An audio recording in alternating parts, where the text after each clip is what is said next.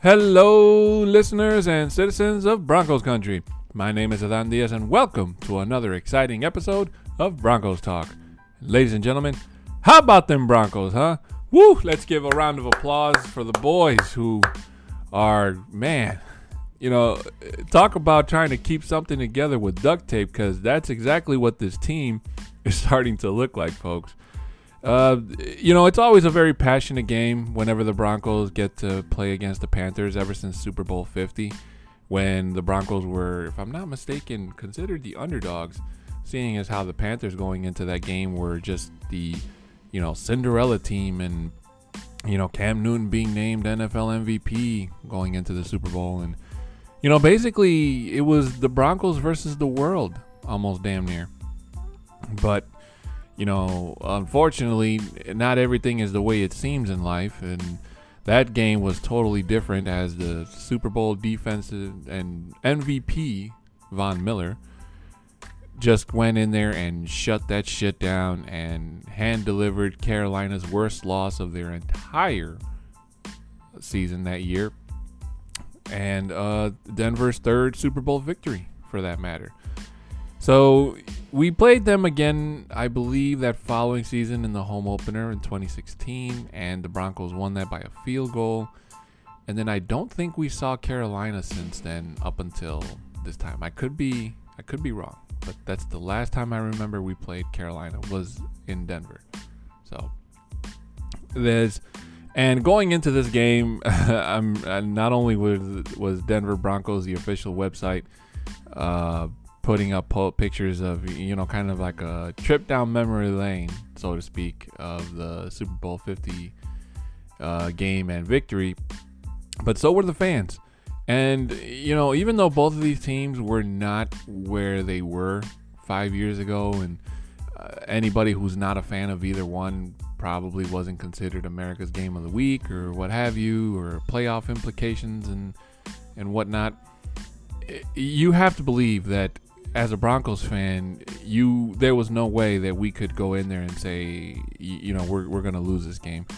Even whether you're on board with Drew Lock or not, this was a game where everybody was a Drew Lock fan because it's one thing to lose to a division rival like the Chiefs, Raiders, or Chargers but it's a whole different thing to lose against a team like the Panthers.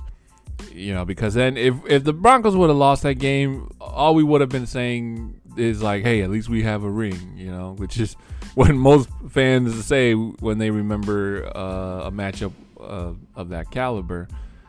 And it, it, it, it just goes to just to show you that um, basically this, even though this team has struggled at times, when they get their shit together, man, can this team be something else? I mean, it's just beyond amazing. This Drew Lock was the Drew Lock that everybody at the beginning of the season had in mind. This is exactly it. This was the Drew Lock that I've been picturing all off season that you know I've been hyping since the the off season and this is the Drew Lock that we wanted to see week one against Tennessee. You know, Drew Lock going out there. Matter of fact, let's take a quick look at his stats since, you know, in this podcast, we always start with the offense. Drew Lock was 21 completed passes for 27 attempts. He threw for 280 yards with four beautiful interceptions. No picks. I think the no picks makes this stat line just so much sweeter because it seems that uh, since Drew Lock has had the ball for most of his games, he usually had one to two picks, and it kind of ruined his stat line. Even if the Broncos won, or even if Drew Lock had a really good game, like that game against Miami, it's just that that one or even two, and in some cases three, pick, uh, and his stat line would just, ugh, it was like a stain. But he played beautifully. He had one touchdown pass to Nick Vannett. He had one shuttle pass, I think it was a shuttle pass, to Tim Patrick, and two deep ball, beautiful passes to KJ Hamler, who just, I mean, he was just dropping dimes on this game, folks. And, uh, you know, let me just be clear about something. One game does not erase everything bad that Drew Lock has done over the season, okay? Let me just make that clear because if you've been following me since the beginning, you know that I'm a Drew. I'm big on Drew Lock. I love Drew Lock. And granted, he has not had anywhere near the season that me and anybody else who probably may feel the same way has expected. You know, we were expecting him to come out and have and play games like like the one you just saw against Carolina, but against even better teams. And unfortunately, that has not happened. It has not come to fruition. But we are in a position where it's almost eerily close to where we were last year and not so much in terms of of Drew of Lock's burst or progression, but more in terms of the offensive coordinator. Um, I, I don't know if you want to say epiphany or breakout or whatever it is, but it was toward the end of the stretch of the season where the offensive coordinator finally started to get his shit together. And, you know, running plays were working and passing plays were working. Last year, the biggest game for Drew Lock was the one he had against Houston, where he just lit that defense up. And th- this game against Carolina is damn near right there with, the performance that Drew Lock had last season against Houston. So, you know, it it hopefully this is something that continues to to to go, and it's not just a one time thing because I've also been seeing on social media that a lot of people were shitting on on the I, I I took it as shitting because they kept saying like oh it's Carolina. You know their their defense is terrible. And it's like their defense might not be the best but it also wasn't the worst. You have to keep in mind this is the same defense that shut out Matt Stafford. This is the same defense that shut out Matt Ryan if I'm not mistaken. Their defense had has had really good drives this season. They're not the Jets. They're not the ja- they're not the Jaguars. And two of those quarterbacks are quarterbacks that people are are yammering at the mouth that they want Denver to go and bring in next year. So uh, it, you you have to understand that and a, a road game, at least to me, winning on the road is always so much better than winning at home because it's a lot harder. And this season may not be so much because you don't have to deal with, you know, gigantic crowds like in previous years, but uh, it, it's still it's it's it's a big it's a bigger victory in my sense. I I know that winning at home is also important because you know you have to defend your home turf and that's all good and well and true, but at least you have the home field advantage. When you're on the road, you don't have home field advantage. You're dealing with a team that has a home field advantage. So you know escaping that stadium and flying away with a win is always more and to me is a little bit more important than you know you just sitting at home watching the, the you know the opposing team fly away with an L. So, but that's just my take. But anyway, going back to Drew Lock was starting to do the one thing we wanted him to do since week one, which he didn't do, and that's trusting his pocket. Which is saying a lot because we didn't have Garett Bolles' game uh, because he came down with a last minute illness overnight. Uh, apparently, he ate something that didn't agree with his stomach. Some people say it was pizza. Some people say it was uh, hotel buffet food. I don't know, but whatever he ate, Noah Fant ate it too, and he he tried to come on and play. I think he was only on in the on the field for like a drive, and then he got pulled out and he was uh, knocked back down to out, so he didn't play. the The only thing that still troubles me about that offensive line is why the fuck is Wilkerson still out there? DeMar Dotson was not hurt. He was cleared to play. He was just chilling on the sideline. I want to know what it is that Mike Munchak sees in in Wilkerson.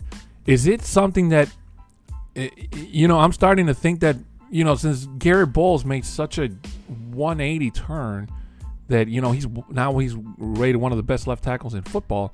That is it that is it the same thing that Mike Munchak is? Is he trying to do the same thing with Wilkerson? Is he trying to make it? excuse me.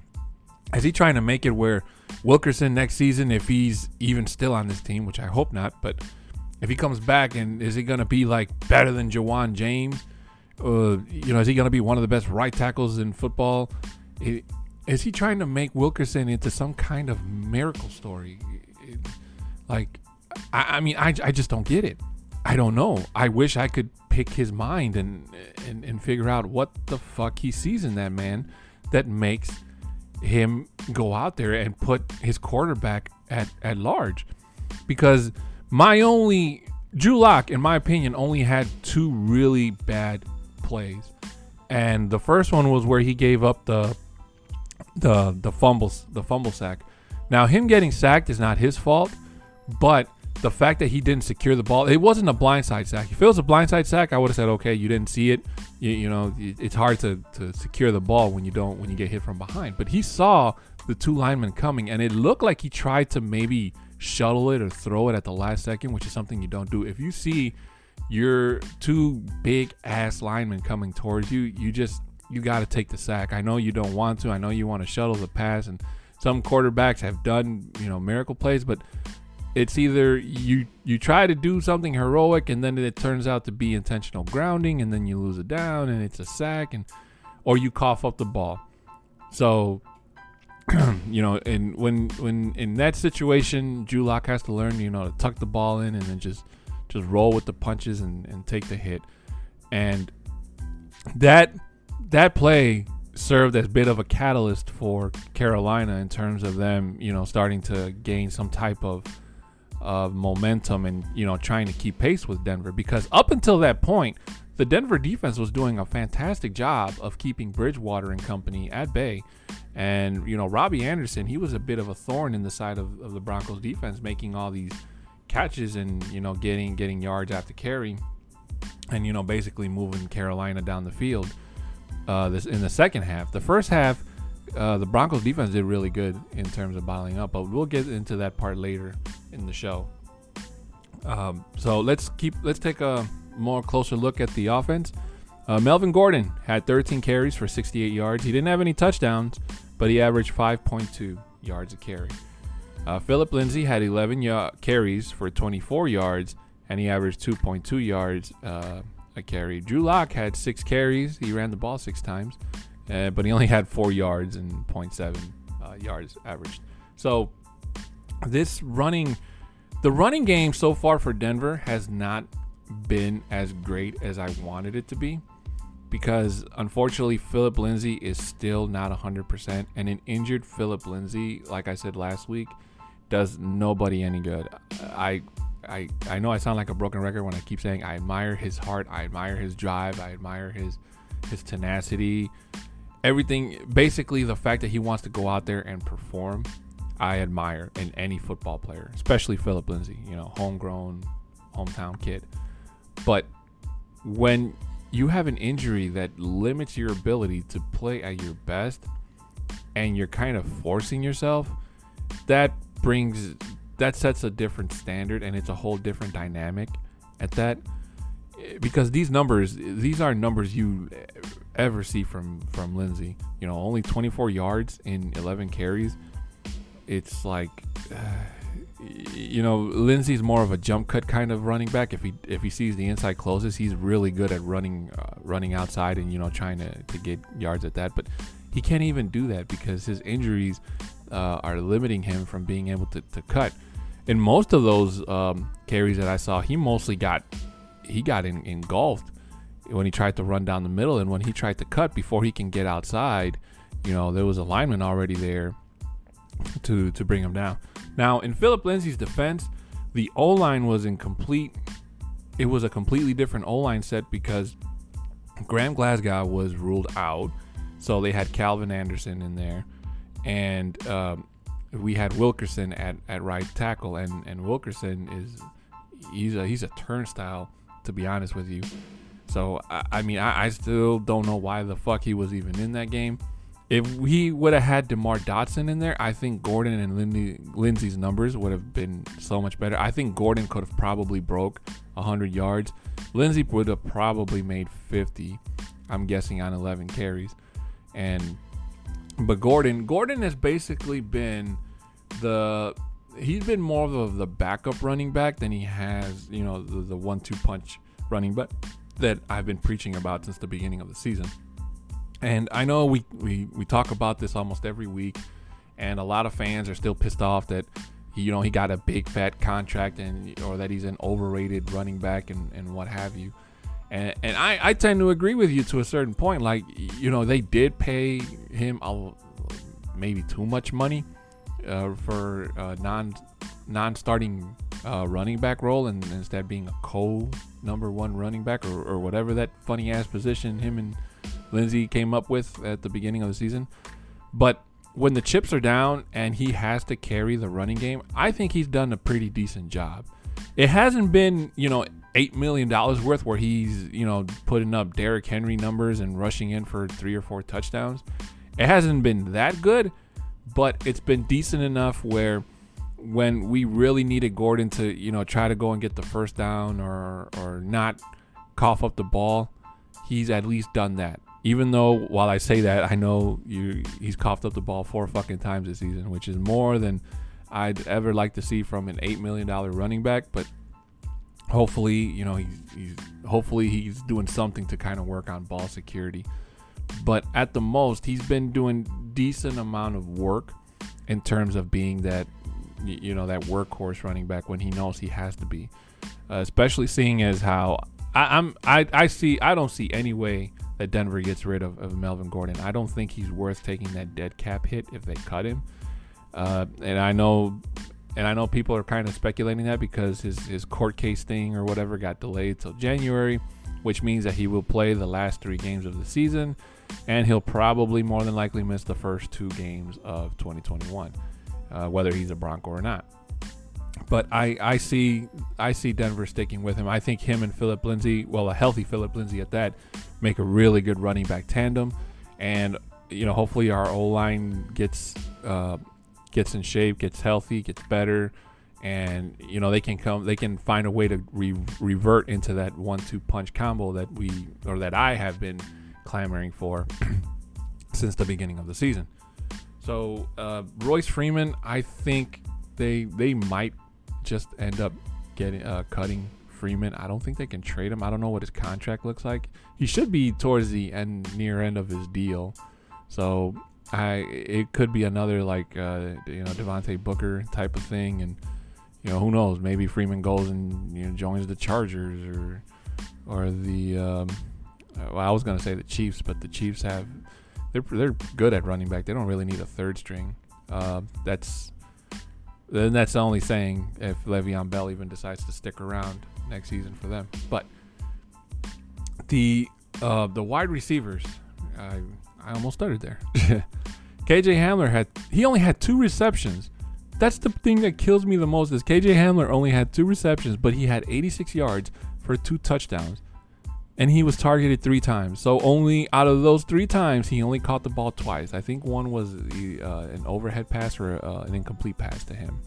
So KJ Hamler, when he has that speed, that is just incredible it's not like Jerry Jeudy cut speed, but it's that speed that he can go down damn near unnoticed, and he can make people, you know, on, maybe on a double move thing twice or whatever. But it was good enough to fool that Carolina defense, and it it was just beautiful. And the fact, and, and it's great to know that we know that he can catch those deep passes because that's something that most rookie wide receivers struggle with at the beginning is catching those deep passes and you know, trying to uh, make plays while being closely covered.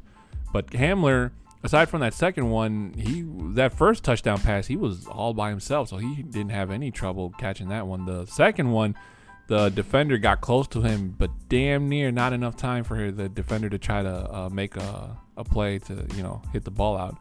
But it was two great pa- uh, pass catches by KJ Hamler, and it just goes to show you that Hamler he, he's going to be a problem for for defenses going into the future, and it's a great problem to have for.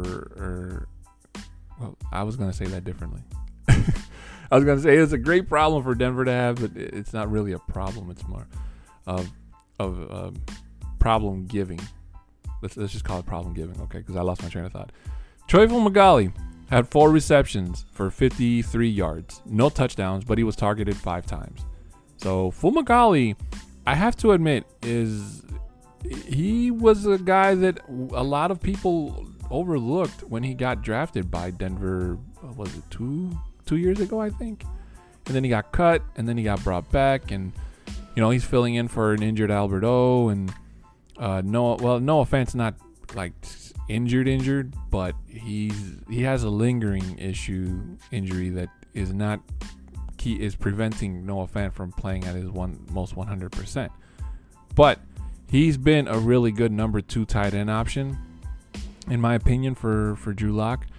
And I, I don't. I think he's a restricted free agent at the end of this season. So if there's a way that Denver can find a way to kind of keep him around and bring him back, uh, that that'd be great because I think he he's done more than enough to to to earn at least a number three spot. I would say behind Fanton and Albert O. And he would have had a, a, his first touchdown a couple weeks ago if Drew Lock didn't fucking overthrow him. Um, so you know, there's there's that. Jerry Jeudy had two receptions for 42 yards, zero touchdowns, but he had four targets on the day, and he had a beautiful deep pass catch that um, is just was just really really good. Now Jerry Jeudy is he he kind of I know he kind of rubbed people a, a lot the wrong way last week with his uh, tweet that he put up after the Kansas City loss, where he said, you know, at least he got his his conditioning in. And I, I don't remember if I addressed this in the last episode, but I'm just going to say that there are things that you should and shouldn't put on social media if you're uh, a, uh, an, an athlete, a sports athlete. Shit like that, if you have a problem with you not getting enough targets or whatever, that's the kind of shit you take to your coaches. You go to Pat Shurmur and say, "Hey, I'm not happy with the way we're running this offense. I think I need to get more more pass catches. Or you go to your head coach. You whatever you need, whoever you need to go to, you go to that person. But you don't put that shit up on social media because even if you delete it, people on social media, especially Twitter, are so quick to screenshot and people are so quick to judge because then rumors just start flying all over the fucking place. You know, oh Jerry Jeudy and Drew Locker are in a feud. Jerry Jeudy wants out of Denver. You know, they should trade Jerry Jeudy. So like all these things just start going everywhere, and it just, you know, reality becomes fiction basically.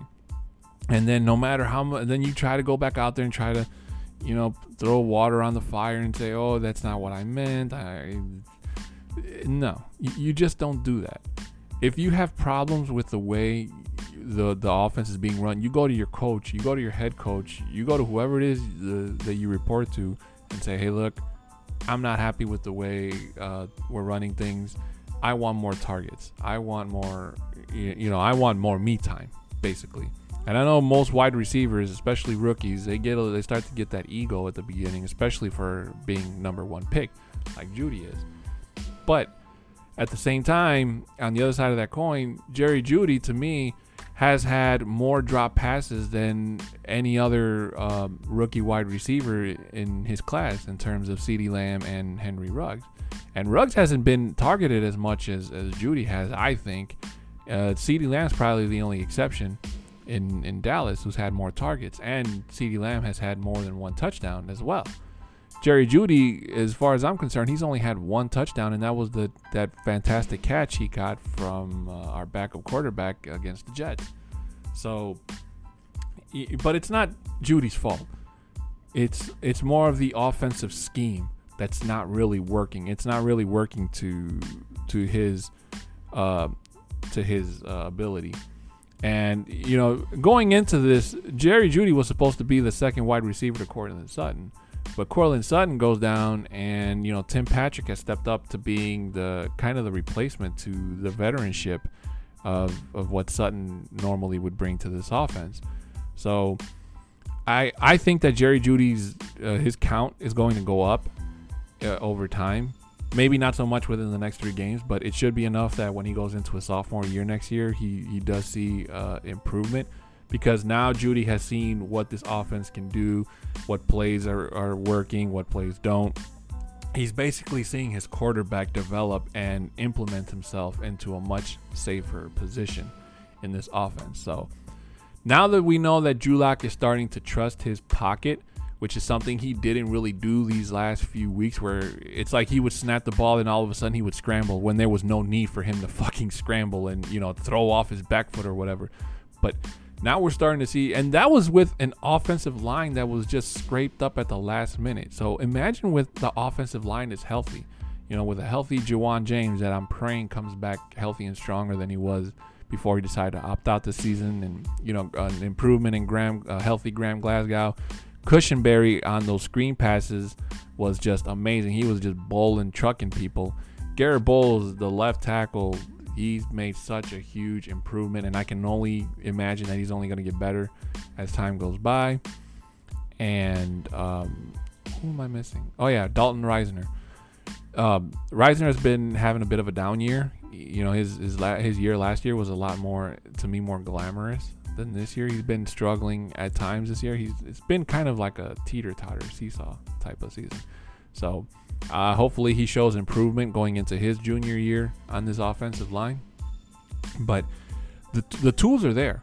The tools to make this team a whole lot better, or this offensive line a whole lot better, I should say, they're there. Now we just need Drew Lock to trust his offensive line.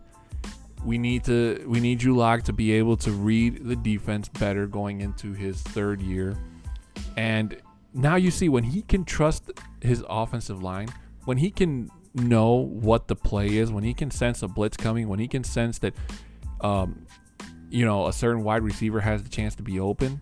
Like in that that first touchdown pass to KJ Hamler, I saw a video of this before I came on. He called an audible where he told basically I forgot what the code word was, but he basically told KJ Hamler, you know, hey, go fly, I got you, because he saw that the coverage was gonna that the coverage was gonna break down and the ball the pass was gonna be there. He just needed Hamler to be there to catch it, and it worked. So, to me, I'm hoping that. Um, actually, you know what? Before I go into that thought, there is a we did miss a uh, a tight yeah Nick Vannett. I did mention him. I don't think I did, but he had four receptions for 20 yards and a touchdown pass, and he had four targets. Okay, I just wanted to make sure I I got him in because he was part of that incredible offensive run. Uh, DaeSean Hamilton had one reception for 13 yards. He only had one target. Phillip Lindsay had two receptions for seven yards and two targets. And Melvin Gordon had three receptions for 23 yards and three targets. So, uh, basically, they they did. The offense was was really really good. The only probably the the only bad part about that it was the the kicking. Brandon McManus, um, he missed uh, two point afters, but he hit a field goal. So I know he put a lot of credit on himself, or or blame on himself, I should say. So, uh, but then you know, normally it's it's kind of like one of those. Well, you do if you don't, but you know, you're paying McManus a lot of money to make those types of of kicks. So the fact that he missed both of them, I, I can understand why he was pretty down, uh, pretty down on himself, and you know, pretty blameful. But it it could have been bad if you know if Carolina had went and gotten that touchdown, and then it's like if Denver lost by two points, then you know then that guilt would have been even more on Brandon McManus for not making those those kicks. But hopefully it was just something that he was going through. And as of this recording, uh, he is reportedly on the COVID COVID uh, reserve list. So hopefully he clears that, and it's just a false positive. But um, I, I think I think he'll be fine. He just had a bad bad day, bad day at the office. It happens to a lot of people. And let's not forget, Diontae Spencer finally had his return for 83 yards, uh, return punt touchdown, and let's let's just be let's get one thing clear, folks.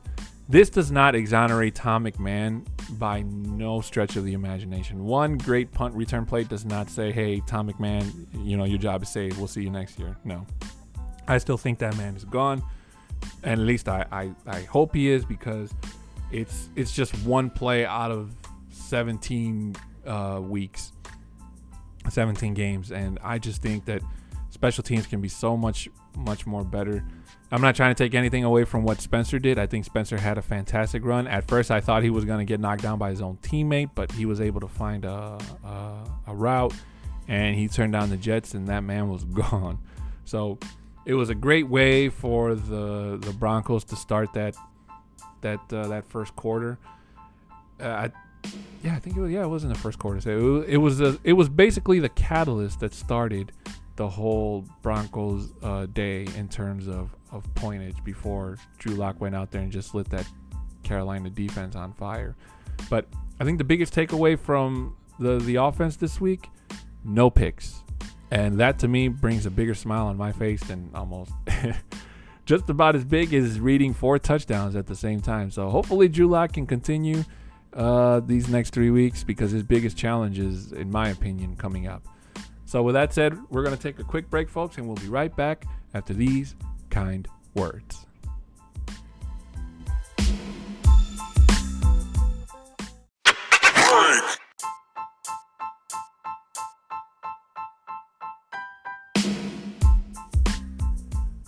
And we're back. If you're just joining us, we did the recap of the Broncos offense, which played fantastically against Carolina.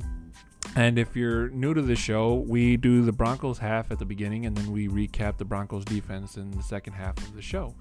So the Broncos defense did actually pretty well uh, in terms of of what they had uh, available to to them because we the cornerback situation going forward is going to be a really, really interesting, uh, really interesting. I was going to say idea or situation, but it it it's I, I can't find the wording for it because it's unbelievable. Like I know I was I was kind of I wasn't big on Duke Dawson. I, I may have said in the last episode and I was kind of saying the same thing going into this game. Like, I don't want to see that much of Duke Dawson. But unfortunately, he went down with an, an injury, and it's a torn ACL. And I, I just hate, I just hate saying and thinking things like that because I don't wish injury on anybody.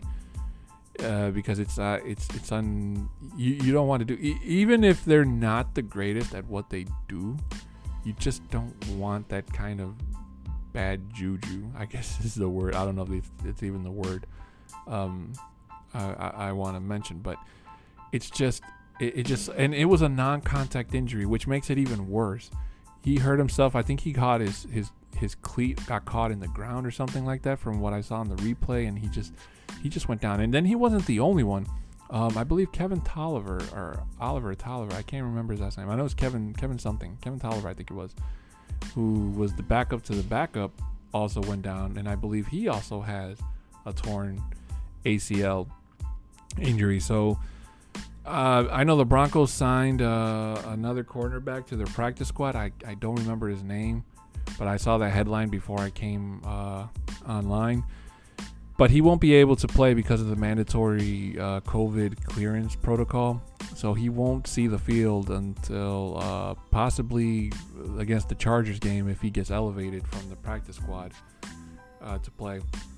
But aside from that, uh, Bausby played some really, really good football, and he basically showed why he should have he should have never went through that route where he got cut and went to uh, you know Arizona and he played a game with them and then he got cut and then he brought back he got brought back. He basically showed why he is a pretty good cornerback. And I mean it's not nothing amazing like Bryce Callahan amazing but he does complement playing behind somebody like him and uh, dare I say probably even better than AJ Bouye uh, who by the way is suspended and will not return until next season. I personally don't think he'll come back as a Bronco. I think the I think Denver will probably cut their losses. Uh, but uh, I, and, and I don't know they want to take that dead money hit. I don't know what what that hit would be. He hasn't really been that big cornerback play out player that we had hoped him to be. Uh, and that's saying, and I actually had high expectations for him because with with Fangio, Fangio is he's one of the best defensive coordinators in in the league, and I like to believe that whoever decides to come and play, uh, you know, defense for him, whether it's cornerback or linebacker or, or, or, uh, or midnight linebacker or outside linebacker, or whatever, that he can bring out the best in you, and I thought that you know maybe Bouye just needed a change of scenery because with some players, all they need is a change of scenery, and in a team where they struggled, they can shine in another you know offensive or defensive scheme on a new new team.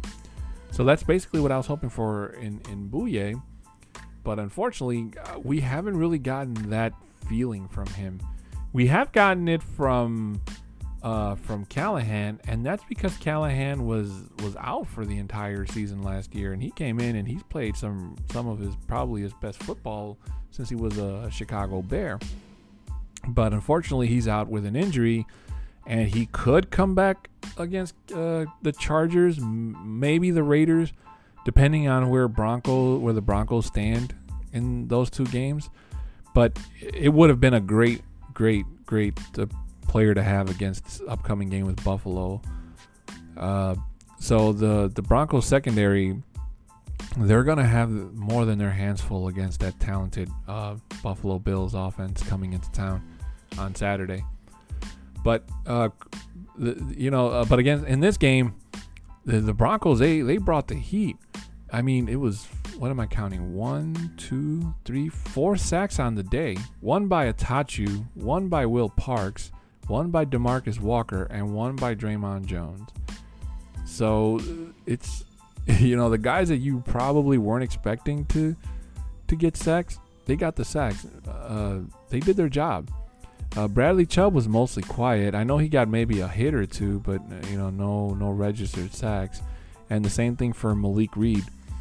And Malik Reed is is just somebody who I really want to get behind and say, hey, you know, he's he's he's he's he's the guy that can possibly have a future in Denver, but it's just when when I don't expect him to do nothing, he goes out there and he shines. And then when I put my hope behind him, he he just has a, a quiet day where he he doesn't he doesn't get no hits, he doesn't get no sacks, uh, and it, it just sucks. And I I really do hope that he has a strong finish towards the end because I still I still feel that you know I wish that we could have found a way to keep Shaquille Barrett on this team when he was a Bronco, but he he didn't really want to play behind you know talented guys like Von Miller and, and Bradley Chubb, and rightly so.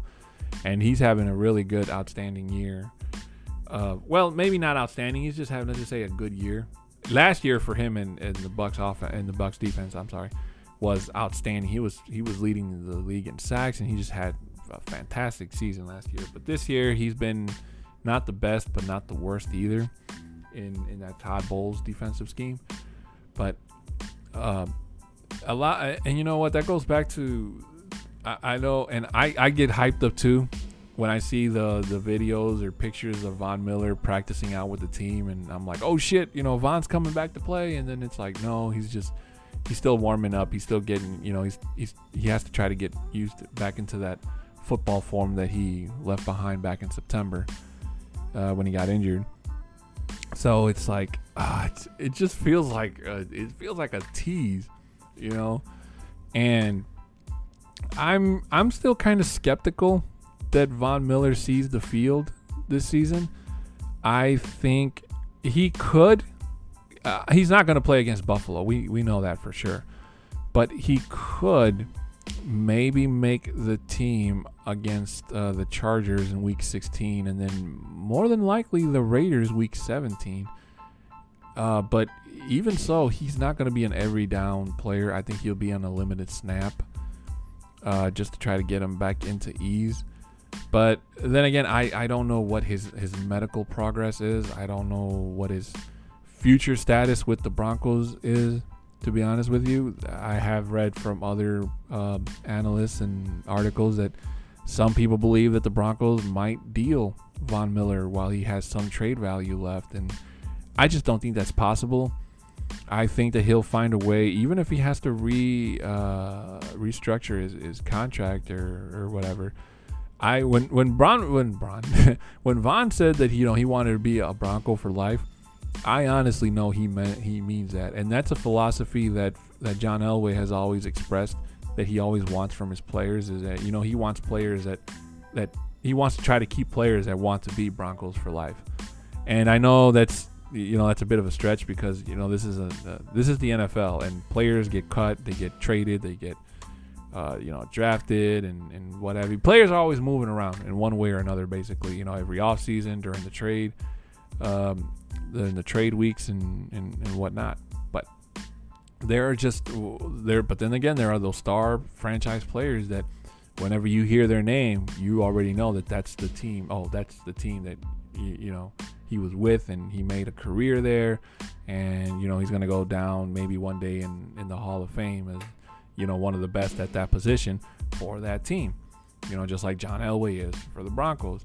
And Von Miller, I'm more than likely sure is going to be in the Hall of Fame one day, and and who knows, maybe he might have a, a, a coaching job with uh, the Broncos in the future as well, or who knows, maybe some other team in the NFL. But that's that's a little bit more far fetched.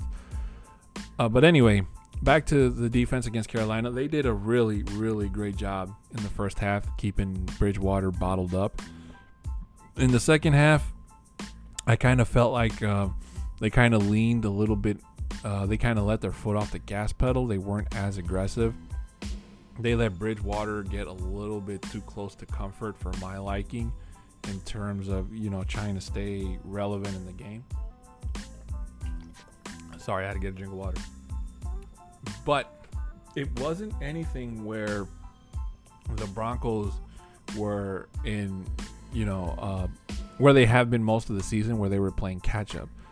And that's a really great thing to say because when the Broncos have to try to play catch up to another team, that's when they're more vulnerable or liable to make mistakes. You know, that's when you see those errant throws by Drew Lock and or or just the defense that's you know trying to eh, gets exhausted out in the field and you know then the the opposing team's running game just has a has a fucking field day.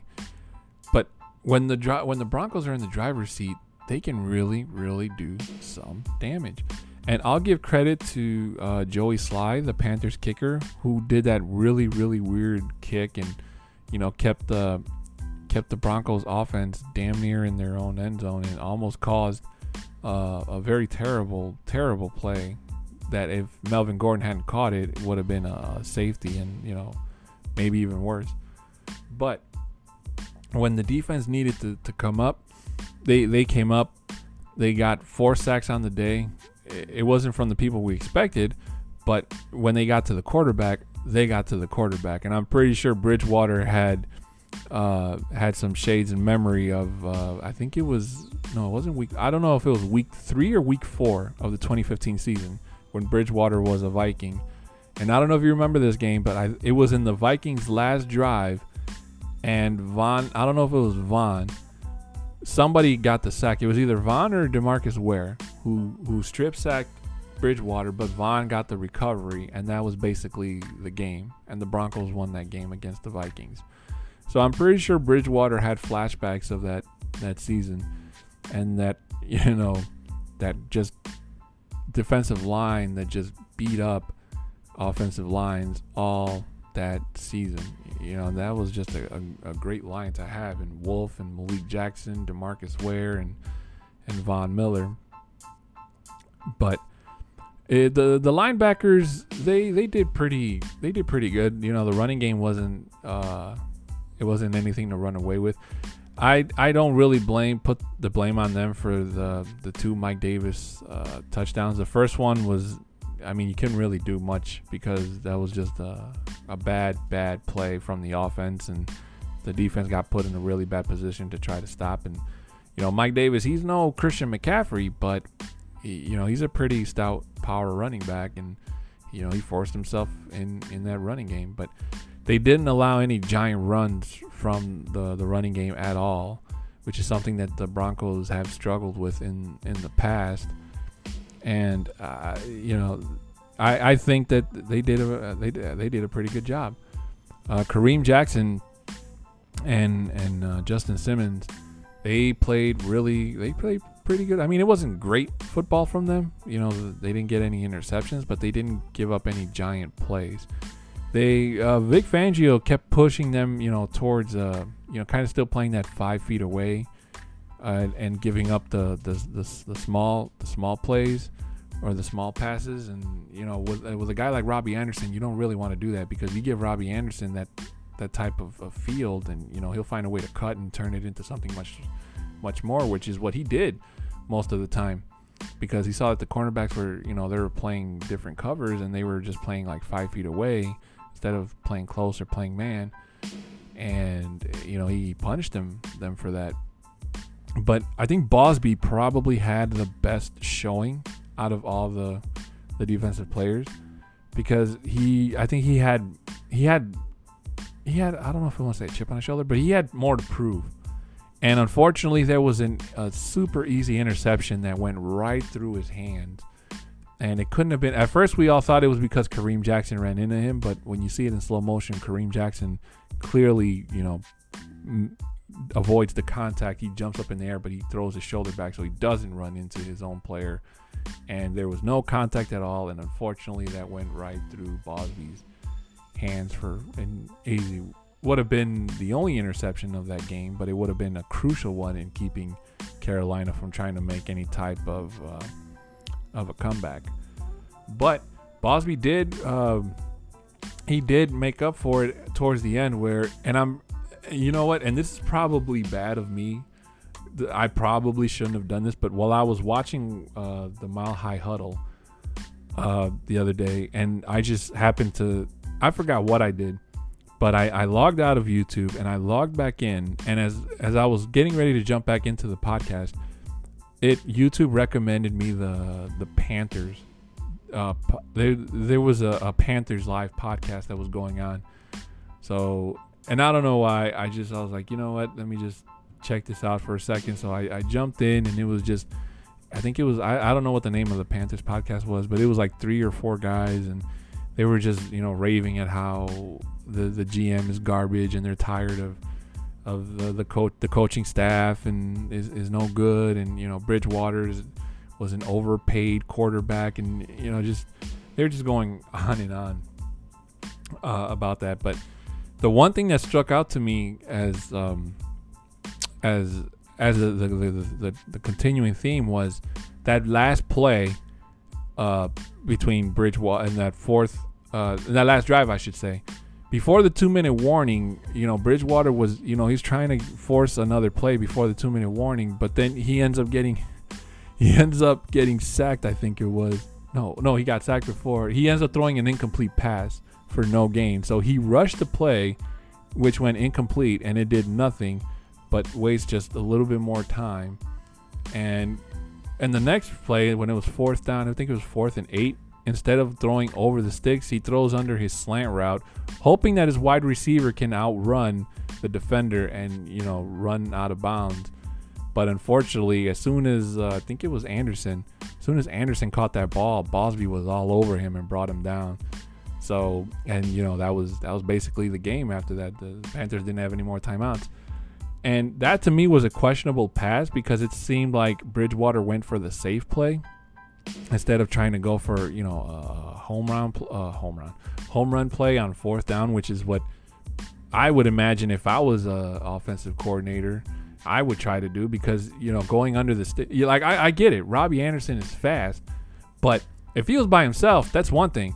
But if Bridgewater sees that, you know, he's being chased by by by an opposing player, I'm guessing that Bridgewater thought that you know Robbie Anderson would turn on the Jets and you know break a tackle and you know go and get not only just get the conversion but try to get more downs as he goes out of bounds. That's what I'm guessing his thought was. But that risk is way too much because you're just asking for too many things to happen at once and it, it rarely ever does and it, was from what i saw from that play it wasn't where the, the the the pocket was collapsing so much where he didn't have time he had about another maybe second or two before the pocket completely collapsed and he just he just threw the ball and it was an it was a it, it wasn't an ill-timed throw but it wasn't the the right throw so to speak. You want to give your team a chance to try to to you know to get a conversion. If you throw it down the field and your receiver at least tries to make a catch for it and it's incomplete or gets picked off, at least you tried. But when you throw under the sticks, and that's something that Denver can relate to because there have been a bunch of times over this season where it's third down. It's not the end of the game, but you're looking at Drew Lock the same thing, or the Broncos run the ball on third and like seven, and you're like? Why would you run the ball on third and seven? Or, or why would you throw the ball into the stick? So we have been in that boat more than one time. I'm pretty sure. I can't think of every single time, but I know I've complained about that exact same fucking thing from from Drew. And I know Drew Lock is only taking his orders from the calls that come into his helmet, but it still kind of makes you think like, what the fuck, man? Like, why would you do that? And from what I saw from uh, from Panthers fans um, on different uh, NFL sites, they were basically complaining over the same thing. And they were more mad at Bridgewater because he threw that pass. So I can understand the frustration with with Panthers fans over why would you go for that type of play instead of trying to extend the drive and you know trying to make a play for your team, trying to go for the win basically and not settle for uh, for the safe route, which is what I believe he did. But anyway, kudos to uh, De'Vante Bausby for not for making the the stop and you know getting the ball back and he he was just he was just there. It was great he was there, and it it it'll be interesting to see what the Broncos do with Bausby at the end of the season, going into what I can only imagine is going to be a bit of a struggle for the, the secondary in terms of well in terms of you know coach decisions on what they're going to do with Kareem Jackson uh, if Justin Simmons is going to get his big payday, what they're going to do with Bouye. Are they going to juggle, uh, you know, Bausby around again?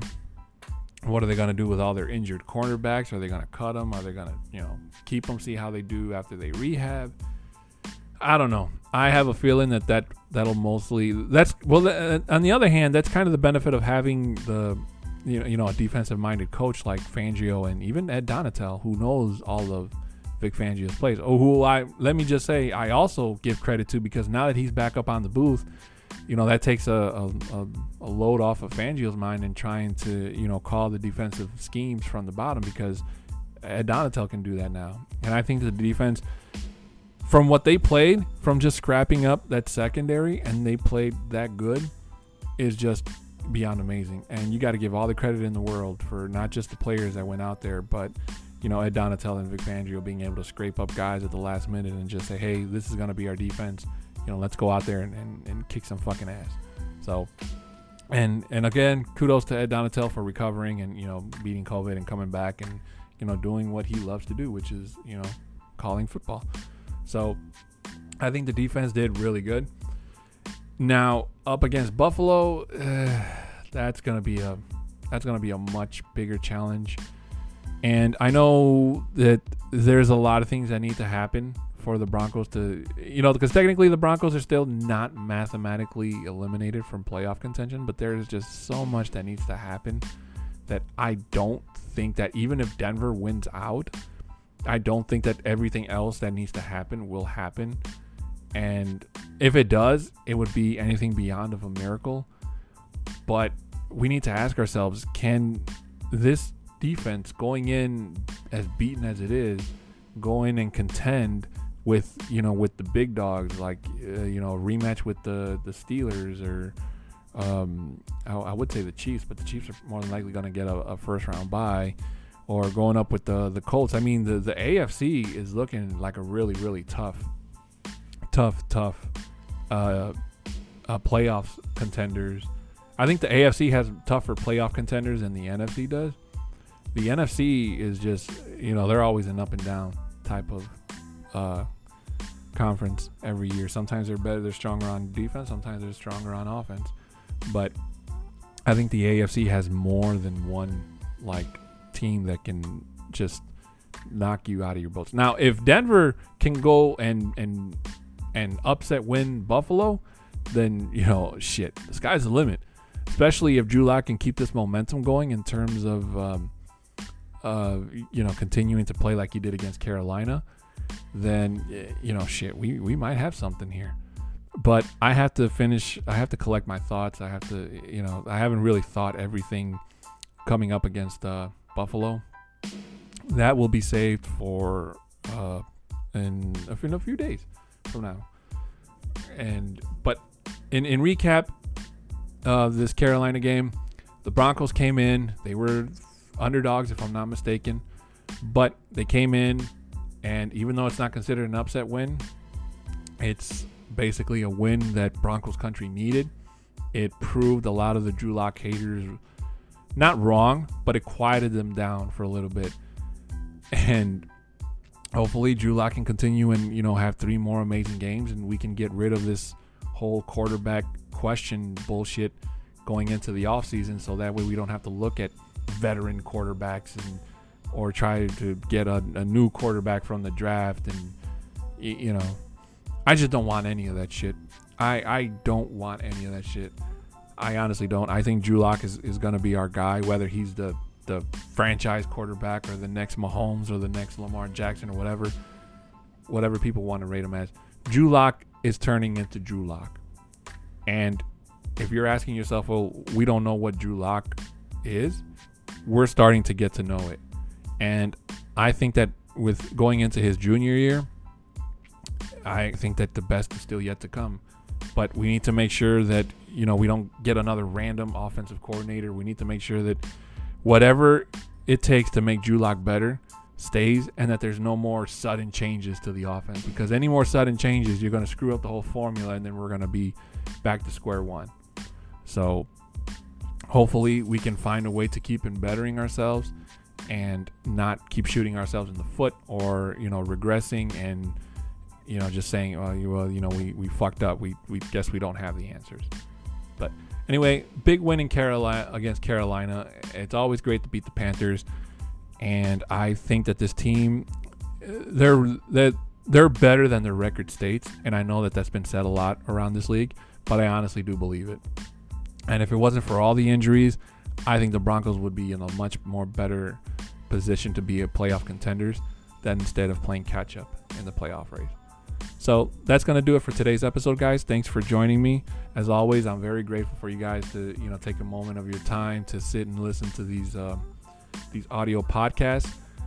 And don't forget if you want to follow me on Twitter, you can follow me at at the A the number six FT one zero the word Mexican a six foot ten Mexican because it's true I am six foot ten.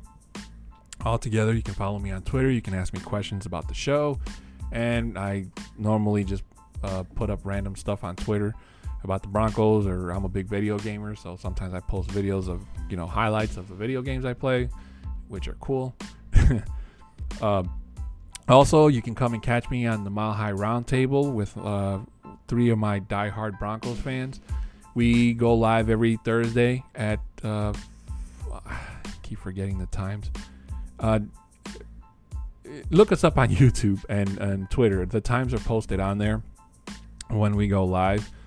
But you know, we're starting to make big, big trends or, or strives uh, doing the the Mile High Roundtable, and I I can only see that our future, just like Broncos country, is is bright. So you know, follow us on there on Twitter at MHRT Podcast.